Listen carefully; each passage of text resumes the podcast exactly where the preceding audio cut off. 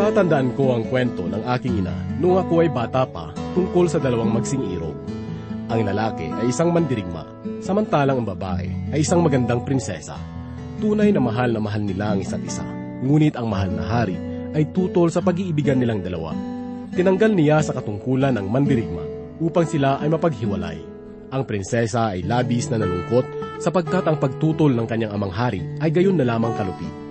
Kaya naman ang mahal na hari ay nagpatawag ng mga kalalakihan mula sa mayayamang angkan upang maibaling ang puso ng kanyang anak sa kanilang karangyaan at kakisigan. Sa kabila ng lahat ng paraang ito ay nanatiling mapanglaw ang prinsesa. Kung kaya ay pinatawag siya ng mahal na hari at tinanong, Anak ko, bakit mo pinapapanglaw ang iyong sarili dahilan lamang sa isang hampas lupang mandirigma? Hindi mo ba alam na marami pang mas higit sa kanya na mayaman at may mataas na katungkulan? Ngunit sumagot ang prinsesa, Ama kong hari, hindi kayamanan ng dahilan ng aking pagmamahal sa kanya, kundi isang bukal sa kaloobang pag-ibig. Inibig ko siya dahil sa kanyang dalisay na puso at mapagkalingang kalooban. Ang kasagutang ito ay nagudyok sa hari na ipatawag ang lalaki upang subukin sa pamagitan ng pagsugo nito sa isang labanan. Ang bagay na ito ang nagbigay takot sa prinsesa sapagkat nangangamba siyang mapahamak ang kanyang mahal. Ngunit ang mandirigma ay nagbigay kapanatagan sa prinsesa na ang sabi, Aking mahal, kung ang aking kasawian ang siyang maghahayag ng aking pag-ibig sa iyo, ito'y aking ikagagalak sapagkat malalaman ng lahat ang tunay na kahulugan ng pag-ibig sa diwa ng pagbibigay at pag-aalay ng buhay. Ano nga ba ang tunay na kahulugan ng pagbibigay? Ano ang sukatan at batayan ng lalim at katotohanan nito? Maaari ang kwentong ito ay sa lamang katang-isip para sa lahat. Subalit kung ating pagbubulay-bulayan ang banal na kasulatan, matutunghayan natin ng ganitong uri ng pagmamahal ay isang likas na katangian. Ito ang katotohanan dapat nating malaman na sa atin ay ihahatid ni Pastor Rufino de la Peret sa mga talata na matatagpuan sa Aklat ng Pilipos, Kabanatang 4, talata 14 hanggang 23. Dito lamang po sa ating programang Ang Paglalakbay. Sa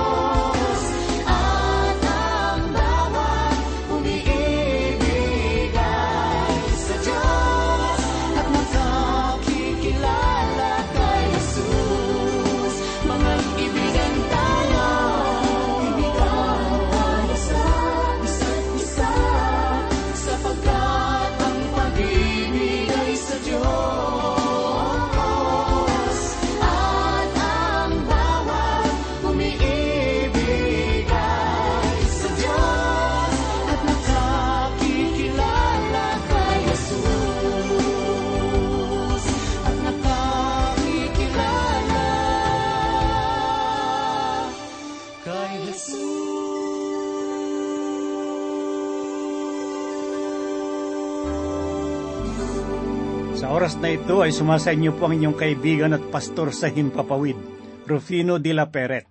Hahanguin po natin sa oras na ito ang ating pag-aaral at pagbubulay sa salita ng Diyos dito sa liham ni Apostol Pablo sa mga taga Filipos. Ikapat na kabanata, talatang labing apat hanggang dalawampu at tatlo. Tunay na ang sanglibutang ito ay masalimuot laganap sa ating kapaligiran ang pagmamahal sa salapi at kalayawan. Ganon din ang pagiging makasarili.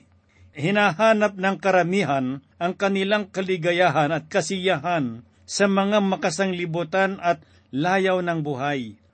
Kaya nararapat lamang na pag-aralan natin ang salita ng Diyos na siyang makapagbibigay ng tamang gabay sa buhay nito at sa buhay na kalugod-lugod sa paningin ng Diyos. Kung meron kayong mga banal na kasulatan ay buksan po natin sa bagong tipan at ipagpatuloy po natin ang pagbubulay sa aklat ng Filipos, ikaapat na kabanata at simulan po natin sa ikalabing apat na talata. Basahin po natin ang sinabi ni Apostol Pablo. Gayon man, ay mabuti ang inyong ginawa na kayo'y makiramay sa aking kapighatian.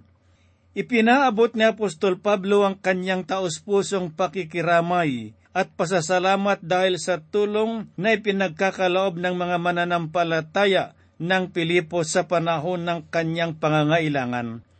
Ang mga kaloob na iyon ay malaking pagpapala sa kanyang kalagayan, sapagkat ito ay naging katugunan sa kanyang kalagayan. Ang magandang katangian na ipinakita ng mga taga-Filipos ay nagpapaalala sa akin tungkol sa sinabi ni Pablo sa mga taga-Galasya, Kabanatang 6, Talatang 6. Ang tinuturoan ng mga salita ay dapat magbahagi sa nagtuturo ng lahat ng mga bagay na mabuti. Ang mga lingkod ng Panginoon ay hindi dapat na pinagdadamutan at pinababayaan, sapagkat sila ang mga ginagamit ng Diyos upang ipahayag ang kanyang walang hanggang panukala. Dapat silang igalang at tulungan, bahaginan ng mga pagpapala ng Diyos upang mas lalo silang tumatag sa kanilang paglilingkod. Sapagkat lalo silang nagkakaroon ng sigla sa tuwing nakikita nila na ang mga mananampalataya ay nagbabahagi at nagpapalaganap ng mabuting balita.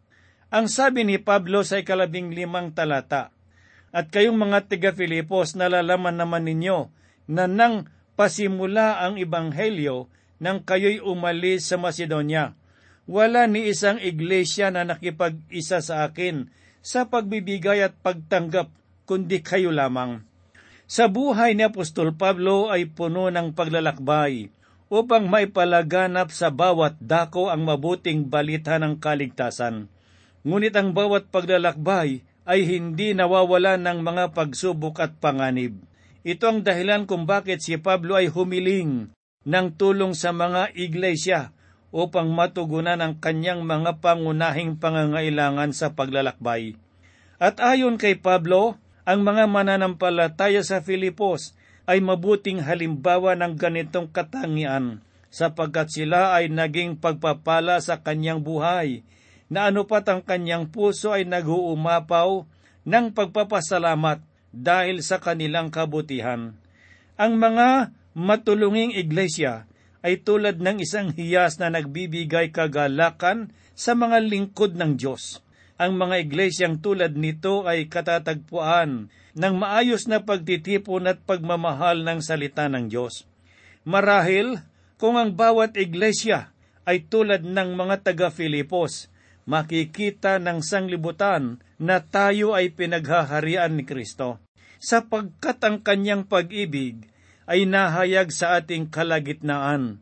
Ito ang mga katuruan ng Panginoon sa kanyang mga alagad na ating matatagpuan sa Ebanghelyo sang ayon kay Juan, Kabanatang labing tatlo, talatang tatlumpu at apat at tatlumpu at lima, na ganito po ang sinabi ni Jesus. Isang bagong utos ang sa inyo'y ibinibigay ko, na kayo'y magmahalan sa isa't isa.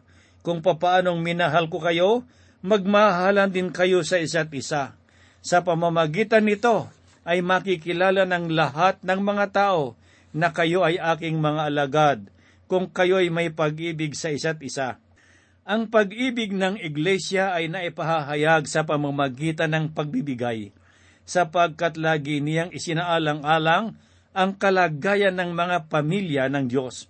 Ito ang larawan at kalagayan ng mga iglesia sa panahon ng mga apostol na matatagpuan po natin sa Aklat ng Mga Gawa, Kabanatang 4, na ganito po ang sinasabi. Ang lahat ng mga mananampalataya ay magkakasama at ang kanilang ari-arian ay para sa lahat. Ipinagbili nilang kanilang mga ari-arian at mga kayamanan at ipinamamahagi sa lahat ayon sa pangangailangan ng bawat isa. At araw-araw, habang sila ay magkakasama sa templo, sila ay nagpuputol-putol ng tinapay sa bahay-bahay at nagsasalo-salo na may galak at tapat na puso, na nagpupuri sa Diyos at nagtatamo ng lugod sa lahat ng tao at idinaragdag sa kanila ng Panginoon araw-araw ang mga naliligtas. Sinasabi sa mga talatang ito ang tunay na kalagayan at katangian ng sinaunang iglesia, na siya namang katangian ng mga taga-Filipos na ipinadama nila kay Pablo. Pinatutunayan nila na hindi siya nag-iisa sa kanyang pagpapahayag ng Ibanghelyo, sapagkat sa pamamagitan ng mga kaloob, ipinadama nilang sila'y bahagi sa paglilingkod at paglalakbay ni Pablo ito ang magandang katangian na dapat taglayin ng mga mananampalataya ngayon. Ang bawat isa sa atin ay may bahaging dapat nagampanan sa gawain ng Panginoon.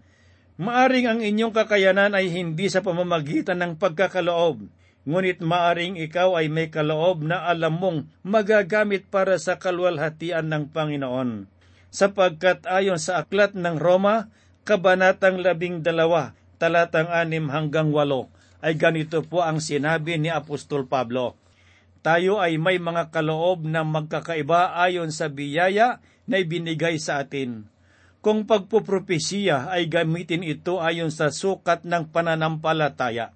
Kung paglilingkod ay sa paglilingkod, o ang nagtuturo ay sa pagtuturo, o ang nangangaral ay sa pangangaral. Ang nagbibigay ay magbigay na may magandang loob, ang namumuno ay may pagsisikap, ang mahabagin ay may kasiglahan. Ang layunin ng pagkakaiba ng mga kaloob sa iglesia ay para sa pagkakaisa. Ang kalakasan ng isa ay dapat na maging pagpapala sa kahinaan ng iba, at ang mga pagpapala ng isa ay dapat na maging katugunan sa pangangailangan ng iba. Ang sinabi ni Pablo sa unang Korinto, Kabanatang 7, talatang labing tatlo at labing hapat ay ganito. Hindi ko ibig sabihin na ang iba ay maginhawahan at kayo ay mabigatan, kundi para sa pagkakapantay-pantay. Ang inyong kasaganahan at kasalukuyang panahon ang magpupuno sa kanilang kakulangan. Ang iglesia bilang katawan ni Kristo ay naglalarawan ng pagtutulungan sapagkat kung papaano ang paa ay nangangailangan ng mata upang malaman niya ang kanyang patutunguhan. Gayon din naman ang bawat mananampalataya na bahagi ng katawan ng ating Panginoong Hesus. Ito ang mga bagay na pinasasalamatan ni Pablo sa mga mananampalataya sa Filipos, sapagkat na isa sa buhay nila ang tunay na kahulugan ng pagkakapatiran sa pamamagitan ng pagiging handa at bukas na pangangailangan ng kanilang mga kapatid sa pananampalataya. Kaya maging ang mga pangangailangan ni Pablo sa kanyang paglalakbay sa Tesalonika ay patuloy nilang natugunan. Ang sabi niya sa ikalabing siyam na talata, sapagkat kahit ako'y nasa Tesalonika, ay nagpapadala kayong minsan at muli para sa aking kailangan. Ang patunay sa talatang ito ay matatagpuan po natin sa ikalabing anim at ikalabing pitong kabanata ng gawa, kung saan na si Pablo ay kinakailangang lisanin ang Filipos dahil sa kahilingan ng mga may kinaukulan.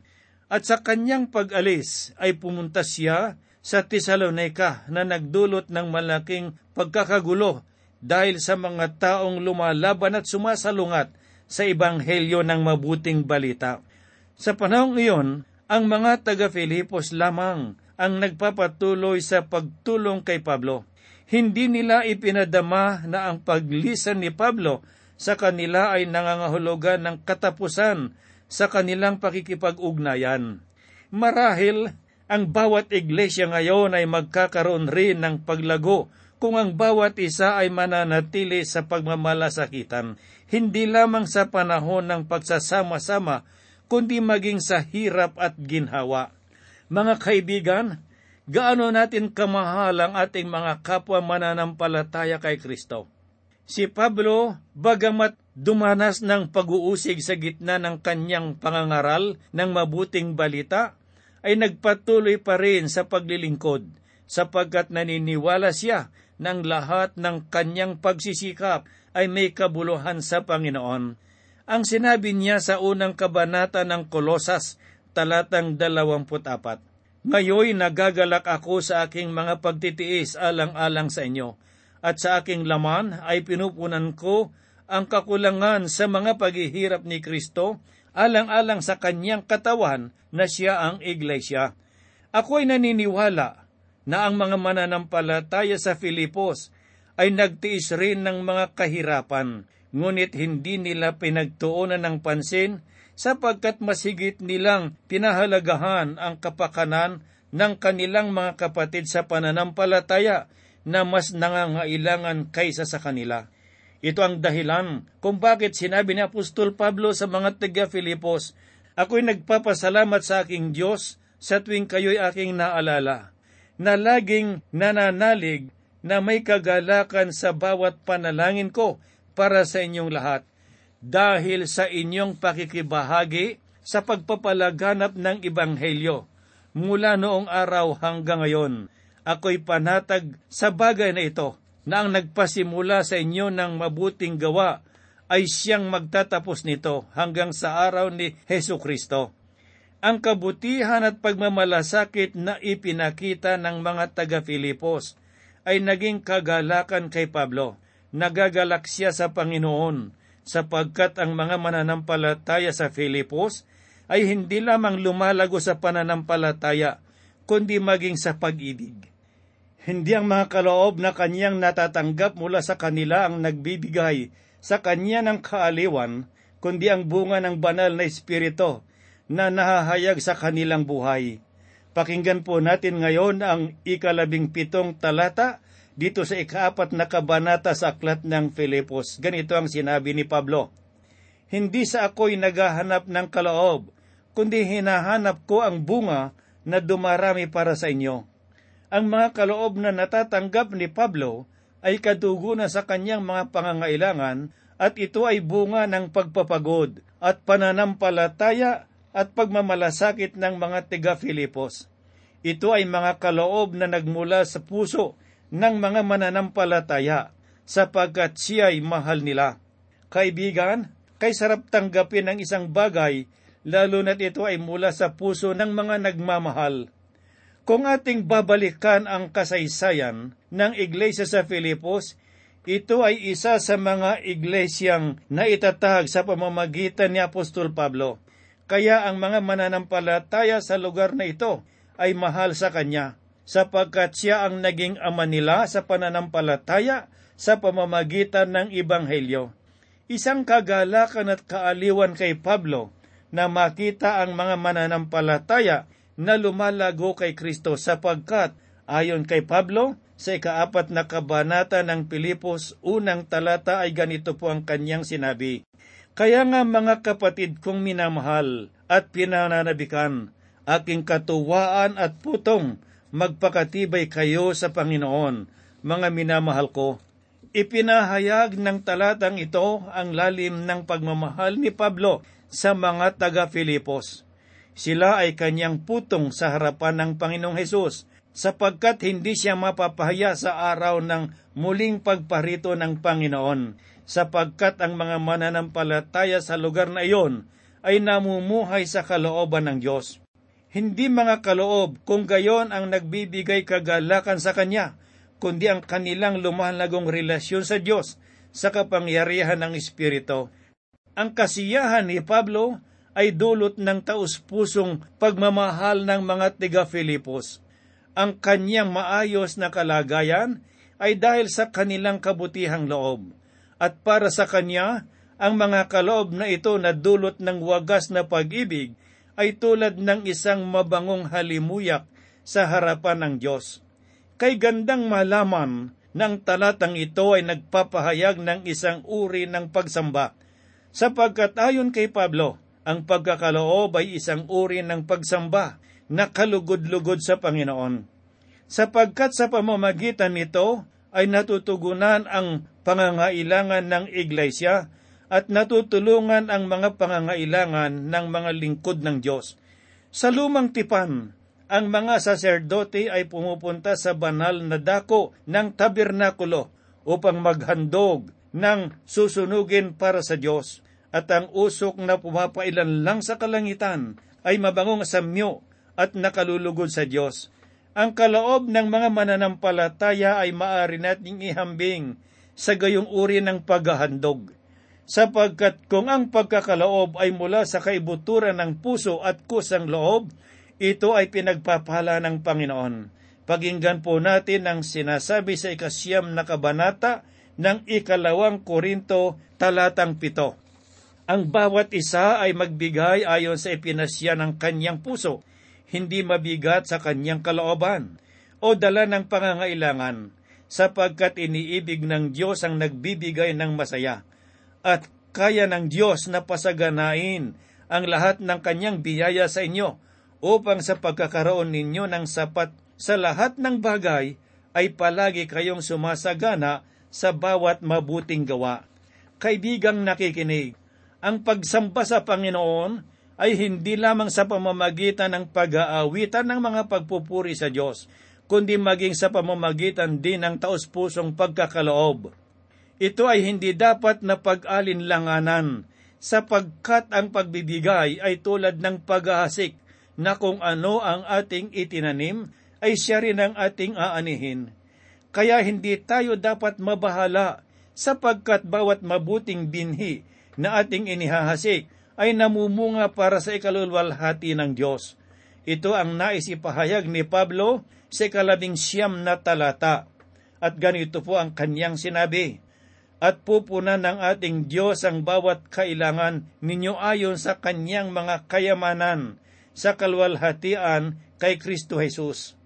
Isa sa mga bumabagabag sa ating kalooban ay ang pag-aalala na kung ano ang mangyayari sa atin kung ibibigay natin sa Diyos ang dapat na ibigay at mahalaga.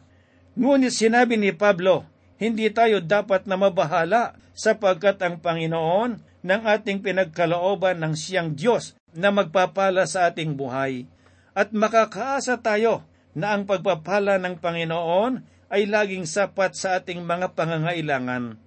Mahalaga na maging malinaw ito sapagkat may mga nag-aakalang ang mga kaloob ng Diyos ay mga bagay para sa ating kalayawan lamang. Hindi mga kaibigan, sapagkat ang mga pagpapala ng Diyos ay ayon sa ating pangangailangan.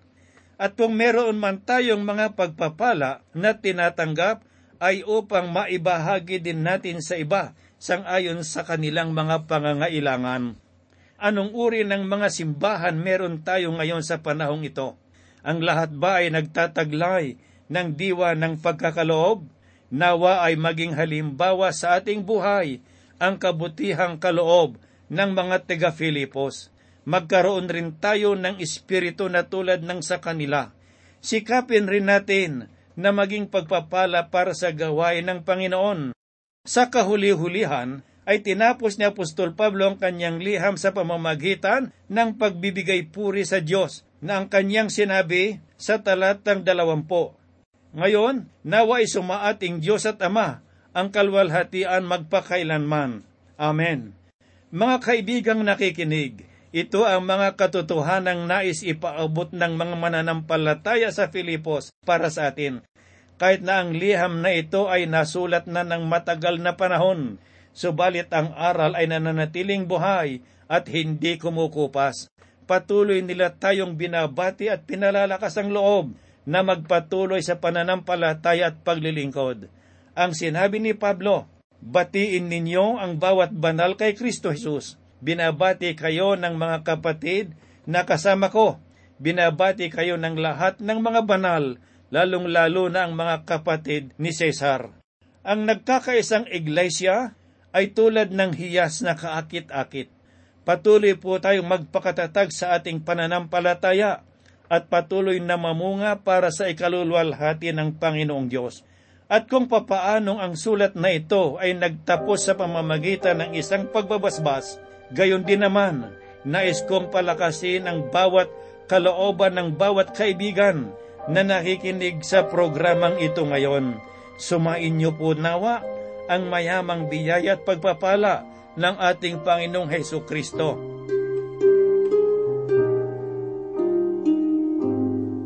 Tayo po ay manalangin. Salamat po Panginoong Diyos sa iyong mga salita na aming pinag-aaralan at napapagbulayan. Salamat po Panginoong Diyos sapagkat patuloy mo kaming ginagabayan, tinuturuan, at pinagpapala sa aming mga pagbubulay ng iyong mga salita.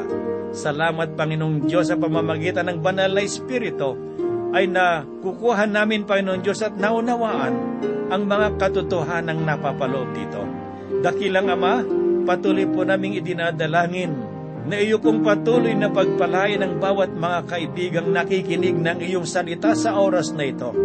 Sa anumang kanilang kalagayan at pangangailangan, abutin mo po sila ng iyong mapagpalang mga kamay kung sila ay nasa higaan dahil sa karamdaman, nawawalan ng pag-asa, nanlulupaypay, marahil ay nanlalamig ang kanilang pananampalataya.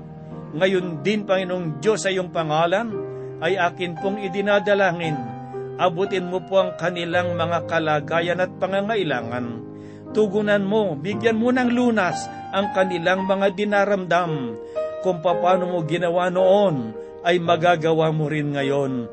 Doon sa mga nasa bilangguan, bagamat sila ay nasa likod ng rehas, hindi malaya, ngunit Panginoong Diyos sa pamagitan ng pananalig, sila ay magiging malaya sa pangaalipin ng kasalanan. Gayun din po, Panginoong Diyos, ang aming bansa. Sa iyong pangalan ay aking itinataas po, Panginoong Diyos. Mangusap ka, kumilos ka sa buhay ng bawat mga nasa pamahalaan mula sa aming Pangulo, pababa sa pinakamababang kalagayan, Panginoon Diyos, ng mga naglilingkod na magkaroon nawa ng katapatan po, Panginoon Diyos, upang iyong ibubuhos ang pagpapala sa aming bansa at magkaroon ng kapayapaan. Kami po'y umaasa at nananalig na ito ay iyong gagawin sapagkat ang lahat po'y aming idinadalangin at inaasahan sa banal na pangalan ng aming Panginoong Heso Kristo. Amen.